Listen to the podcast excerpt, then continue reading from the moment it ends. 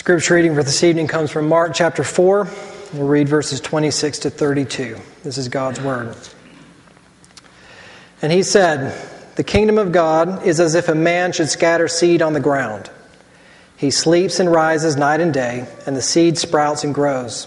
He knows not how. The earth produces by itself first the blade, then the ear, then the full grain in the ear. But when the grain is ripe, at once he puts in the sickle because the harvest has come. And he said, With what can be compared, with, with what can we compare the kingdom of God? Or what parable shall we use for it? It is like a grain of mustard seed, which when sown on the ground is the smallest of all the seeds on the earth. Yet when it is sown, it grows up and becomes larger than all the garden plants and puts out large branches so that the birds of the air can make nests in its shade. This is the word of the Lord. Thanks be to God. What I'd like you to do as we um, give our attention to the scriptures tonight, I'd like you to um, pull out your worship folder if you would. We're going to spend the next four weeks uh, looking at uh, a new vision statement that uh, your, your session has been working on over the last year. And if you open up to the very uh, first page, the very inside cover there, um, I just want to point out a couple things for you. Uh, we have here a, an effort to try to encapsulate in one sentence what we think God has called us here to pursue, called us here to do. And it reads to pursue renewal and healing for all the people and places of Birmingham through gospel ministry in word and deed. And then we have here what we are calling our, our values of gospel centrality, gathered worship, gospel community, and city focus. And then there at the bottom, our objectives or our goals, I suppose you could say too. Connecting people to God, which by which we mean changing lives, seeing people have, have a relationship with the living God connecting people to one another, that is, building community. The gospel creates a whole new community. Connecting people to the city, that we, we're not just circling the wagons in isolation, but we are a part of a place and called to serve and love it. And then connecting people to the culture, by which we mean helping us to think about how, how do we connect our work with God's work. And for the next four weeks, what we're going to do is just look at um, that first sentence to pursue renewal and healing for all the people and places of Birmingham through gospel ministry and word and deed. And we're going to look at it under four parts. Tonight, all we're going to do is look at the, the word pursue and what do we mean by that. And then next week, we'll look at the, the couplet renewal and healing. And then the third week, we'll look at people and places. And then we'll finish by looking at word and deed. Now, just to give you a sense of the process that we've gone through, about almost a year ago, the first weekend in February, the elders here, we gathered uh, for uh, a Friday night and a Saturday. And we took and had, well, I had been looking at our um, strategic plan, which I think was drafted in 2013, 2014, um, just before um, we actually came here, almost now three years ago. And reflected on that and the four words that came up out of that and decided we needed to be more succinct. We needed to look at that again. And so we spent that weekend reflecting on uh, who we are, what kind of church we think we're being called to be, and this is the, the culmination of that year long work. We actually, at, at our most, uh, the last session meeting of 2017, uh, had the last discussion where we approved what you now have written down there in the, uh, the front page there of the, the worship folder. And just to give you a sense of how does this all fit together before we jump in tonight, think of the vision there as why we're here. It answers the, the why question. That we are here to pursue something, to be a part of something, to participate in something that God is doing in this world. And then if you think of our values, those answer the question of, well, who are we? What matters to us as a congregation? What are those values and qualities that uh, we believe are not unique to us as a church? These are things that any church should have in some way or another, but are, are characteristics and qualities that are particularly meaningful to us. And then you can think of the objectives there as the how. How are we going to pursue this vision? And those four objectives help to answer that question. So tonight, what I want to do is I just want to look at this one word, the word to pursue, and, and why we picked that word. A couple things to say about this before we um, begin to unpack it. As we talked about this and, and, and thinking through our vision, we wanted to have a succinct one sentence that was active, that was doing something, that would indicate that we were here to do something. Uh, it's not passive or static, but it's active. That was one of the reasons why we picked that. But also, the word pursue, it's a process word. It's a word that describes um, activity that is begun but not yet finished. And it captures uh, what I think a very important biblical tension. And it's the tension that you face on almost every page of the Bible that we are utterly and wholly dependent upon Him. And at the very same time, He calls us to love and serve others. And that is a tension that you never graduate from. That we are utterly dependent upon His grace and His help to do the very thing He calls us to do.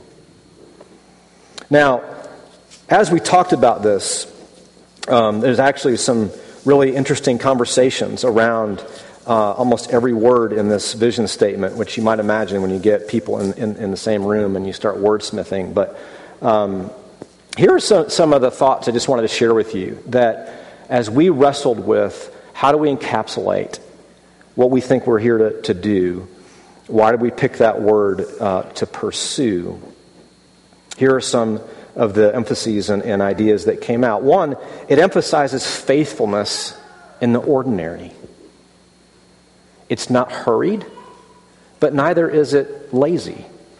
It emphasizes faith, faithfulness in ordinary, but it also emphasizes the process, leaving timing and outcomes an open question. That word, it doesn't pretend to know when things will take place, or even how they will, or if they will.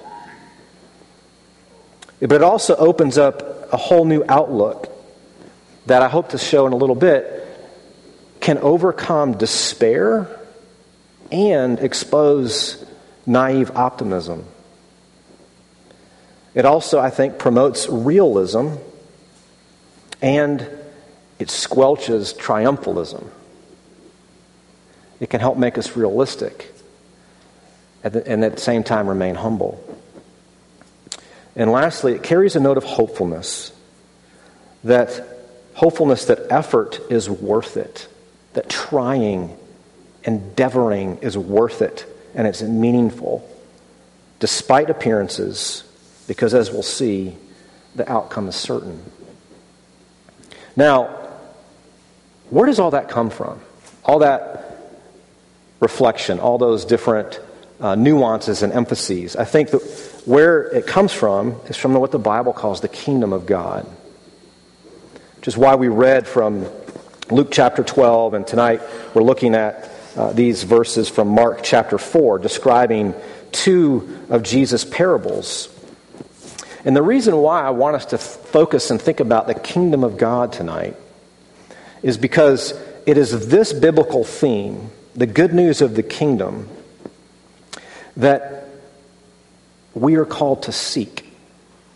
If you had to boil down what is it that we are to be about? Jesus says, Seek first the kingdom.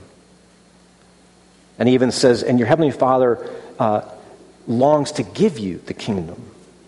That the kingdom of God, to put it in, in other words, everything that he loves, everything that he longs for, Everything about God that is good and true and beautiful and just and holy and merciful and gracious and renewing. The kingdom. That's what we are called to seek after. And what I want to wrestle with tonight with you is how can we embrace that vision? How can we embrace that vision to pursue what God loves? And I want to look at just two points with you tonight and use these two parables to help us to see them, I hope. The first point is that to embrace this vision, we need, we need to see ourselves as a kingdom people. We need to be a kingdom people. And secondly, we need to see ourselves as an already not yet people. So we are a kingdom people and an already not yet people. So first, let's let's look at these two parables. They're um, in many ways there, there, are lots of similarities. They're both um, describe uh, sort of normal uh, everyday life, particularly in an agricultural setting where seed gets planted and things grow. And the first parable in verses 26 to 29 uh, compares the kingdom of God to, to, this farmer who sows seed. And he goes to bed and he, and he wakes up every day and he doesn't really know how, but somehow this crop grows. And eventually there's a harvest. And similarly, with the other parable, there's a mustard seed and it gets planted.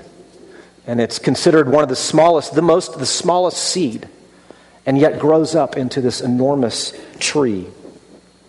Now, what I don't want us to do is to get lost in some of the details of each of these parables because the point of both of these parables really is their analogies to the kingdom of God. The whole parable, not just the details. So, what I want to do is I want to look with you at these two to, to help us to see what does it mean to be a kingdom people. First of all, I want you to see in the first parable, the farmer, I want you to see the growth of the kingdom. Notice what we see here. It asserts, whenever Jesus starts proclaiming uh, the kingdom of God and telling parables of the kingdom, what you need to first think of is who is telling this parable. It is the messenger of the kingdom. All of the parables of the kingdom tell us that Jesus is already at work, that God in Jesus is at work. The kingdom is a process that is already underway in the ministry of Jesus. And that will become very important in just a moment. And the reason it's important from this parable is that what Jesus wants us to see is that the fullness of the kingdom is as sure and certain to come as seed growing and producing a great harvest. That's what he's trying to say to us here. That the fullness of the kingdom that he has brought is as sure and certain to come as the seed that is growing and producing a harvest in this parable. Now, I want you to know something, though, that when we, we put it like that, particularly when we're talking about a vision, you might be like, well, I thought you might pick a passage that might tell us what to do. And yet, this parable actually doesn't tell us to do anything. And that's actually really important. It's a very important place for us to start. Because what I want you to see is the parable specifically doesn't address what we can or should do. Let me, let me show you why. Look in verse 28. Jesus describes that the earth produces by itself without the help of this farmer. And in fact, in verse 27, Jesus says that he sleeps and he rises night and day the seed sprouts and grows, and he, ha- he knows not how. He has no idea how this is happening, but it's happening. Here's the point the kingdom is first and foremost about God and his king, not about us. One writer puts it like this While people go about their daily routines, the kingdom is present and at work. We do not bring in the kingdom, we are servants of the kingdom. Did you catch that? What I want you to hear at the very beginning when we start looking at our vision again, we talk about to pursue renewal and healing for all the people and places of Birmingham through gospel ministry and word and deed, what I want us to think of to pursue means that you own your identity as a servant of the kingdom. It is not our great ideas, but it is a great king that we follow that moves and motivates us to pursue good things, beautiful things, hard things for one another and for the sake of the city. So to pursue means to be a servant of the kingdom. So we are to be, this is the, the growth of the kingdom. That the growth happens, it's guaranteed, even if we don't know how. But let's look at the second parable here, right after it the parable of the mustard seed, which helps us see the power of the kingdom. Notice here it's describing how the kingdom is like a grain of mustard seed, which, when sown on the ground, is the smallest of all the seeds on earth. Let me, let me just a little side note. I know, I know for some folks that they'll read that and they're paying attention and they know there's actually smaller seeds than the mustard seed. And really, all that you need to know about that is that this turn of phrase that Jesus is using was a common proverbial saying in the first century. It's not making a scientific claim relative to all the other seeds on the, on the planet. That's not the point. The point here is the power intrinsic to that seed, the power that dwells within that seed. Though so small and so insignificant that you wouldn't even notice it unless you really bent over and looked carefully, that within this very seemingly insignificant, powerless, weak, and small thing, something beautiful and great and full of blessing emerges and grows to the point where birds come and land in its branches and make nests in its shade. And what you need to hear in that is a word of blessing, a word of comfort, of refuge, of safety, of welcome. Think of it kind of like a, have you ever been down a, a sidewalk before and there's a huge tree, walnut tree, uh, in the grass. And as you look at the trunk, there's um, cement that has just been broken because of the, the roots of the tree are grown up under that sidewalk. Now, you would think at first, how could a walnut seed do that? But see, latent within that little seed is the power to break up concrete. That's the kind of the idea that Jesus is giving us in this story. And it actually offers us a warning. Don't be put off by what appears unimpressive or insignificant, like this mustard seed. Because in Jesus' ministry, the kingdom of God will abound with blessing. Why is this such an important parable for us? I mean, there are any number of examples we could give. But think about your own life. Perhaps you have uh, friendships uh, or coworkers or, or family members or children, and you enter into conversations or situations with them, and it feels like it's the same thing again and again. Or try as you might, you make no progress in mending a broken relationship. And it feels like a mustard seed. It feels like the stupidest, smallest, weakest, most insignificant thing. And here Jesus is saying if you belong to Him, you've been caught up into this kingdom that's like a mustard seed, that has power you've never known, that has power to bring life out of death. that has power to bring blessing into your life and into any person's life that God would be pleased to pour it out upon. Do not be put off by unimpressive or insignificant or weak things because that is where the kingdom is. It's where it begins. And so to pursue actually means for us to find hope, confidence, and encouragement in the power of Jesus. Think about that. As a church, we are here saying that this Jesus we believe has the power to change lives, has the power to make all things new. Do you really believe that? Does that shape your conversations? Does that shape the way you, you react when you say things you shouldn't say and move you to pursue forgiveness? Does that shape the way you spend your time, spend your resources, spend your leisure time?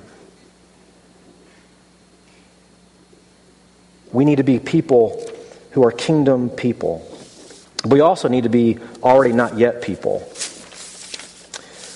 Both of these parables, if you notice, they, they describe a process of growth.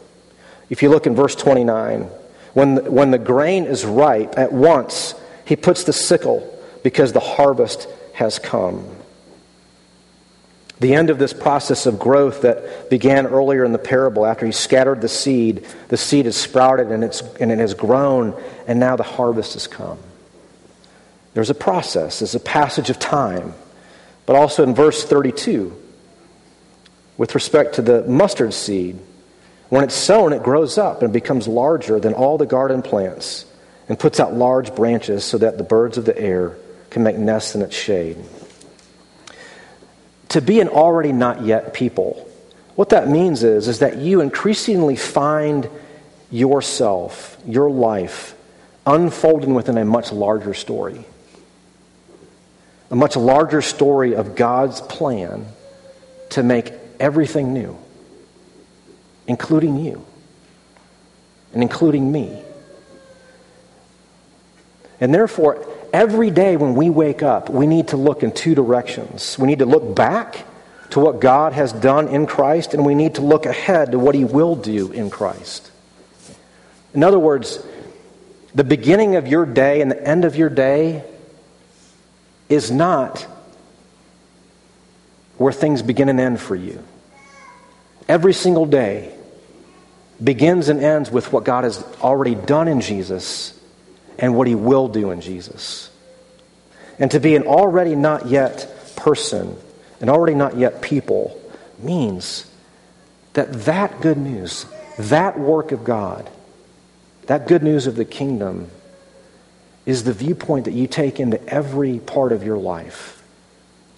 Now, why is that so important for us? Because there are two pitfalls as individuals and as a church community that we are we will fall into. It, I was going to say we're likely to. We will. This will happen. It has happened. It will happen again. And we need to know what to do when we fall into them. The first one is despair. Despair. We will have moments as a church and as individuals in our marriages, in our friendships, as parents, as brothers and sisters, as children, when things just seem too far gone. There's, there's no hope. They're not going to change. What's the point? That's one pitfall. But the other pitfall is on the opposite end of the spectrum of what we'll call a naive optimism. That if we just put all of our collective resources together and harness all of our brain power and our strategies and our good intentions, we, we actually can change the world. Those are the two pitfalls that we are always in danger of falling into. And the reason they're, they're so problematic is that the first one leads to passivity, to hopelessness, and to cynicism. And the second one, of naive optimism, it leads to burnout and bitterness. And so, what's the, the alternative, or what might say would be a third way here? I was in, in reading and, and, getting ready for, for tonight, I, I was reading one commentator, and he had this incredible phrase that just stuck out to me. He said, What we need is mustard seed thinking. We need to cultivate mustard seed thinking. And what he meant by that is that we need to resist the temptation to disparage small beginnings or doubt what God can do. Mustard seed thinking, put it this way what would that look like in your life? Well, the best place I know to go to help you to see that is to look at the cross of Jesus. Throughout the entire story of the Bible, and even throughout human history, there is perhaps no more tragic event than the crucifixion of Jesus, who comes claiming to be the Son of God in the flesh, equal with God, who heals people, uh, who preaches good news, who says he's a king, he's God's king. And the end of the story is all of his friends leave. The religious leaders hate him. The political leaders hate him. The crowds hate him. And he dies naked, crucified outside the city, forsaken. Weak, powerless, insignificant, ignored, rejected, despised. And the great irony is what looked like such a tragic ending, hopeless, despairing ending, was actually the beginning of God's new creation. If that's true, and it is, then that means a couple things. One, suffering and hardship and disappointment will be part of our calling together as we pursue renewal and healing for other people. If you are a follower of Jesus, we cannot embark on this task and not own that reality. That's what it means to follow Jesus, to die, to take up your cross daily and follow Him. It cannot happen. The path of suffering is the way to glory. That's the first thing. Mustard seed thinking means that you begin to take the cross of Jesus into your life and you begin to discover that the kingdom of God is about God bringing beautiful things, life changing things out of that which is most seemingly insignificant. But what I also want you to see is that, like this mustard seed that grows into this beautiful tree that becomes a tree of blessing, a tree of sanctuary of refuge, so too is the cross. That even though it is a tragic event, it is the cross of Jesus that becomes a tree of blessing to all who cling to him. And it becomes that tree of blessing because it's first a tree of judgment, of condemnation, of ugliness that we deserve but he takes upon himself in order that we might experience and know the blessings of the kingdom, the good news of the kingdom. That we might experience the renewal and healing that only God can give by his Spirit. So, as we begin to look at this vision, what I want you to think about is that to pursue, just that word, to pursue means owning our identity as servants of the kingdom, caught up by grace into God's good plan to make all things new. Let's pray together. Father in heaven, as we sort of take stock of who we are and uh, who you have called us to be, uh, we ask that you would help us to respond to your grace and your forgiveness in robust, active faith. Not that is self um, reliant, but that's utterly dependent upon you. And we pray that you would help us to be a kingdom people, uh, servants of your kingdom, looking and trusting for you to do beautiful things through the smallest of means. And we pray that you would help us to be an already not yet people, a people who is honest and realistic about where we are right now, not despairing, nor being naive about the challenges ahead. But we ask that you would help us to look to Jesus, to his cross, to his ministry, and to find in him the good news of the kingdom, the reasons for getting up out of bed every day, to seek after your kingdom first and foremost, knowing that you delight to give your children the kingdom. And we pray all this in Jesus' name. Amen.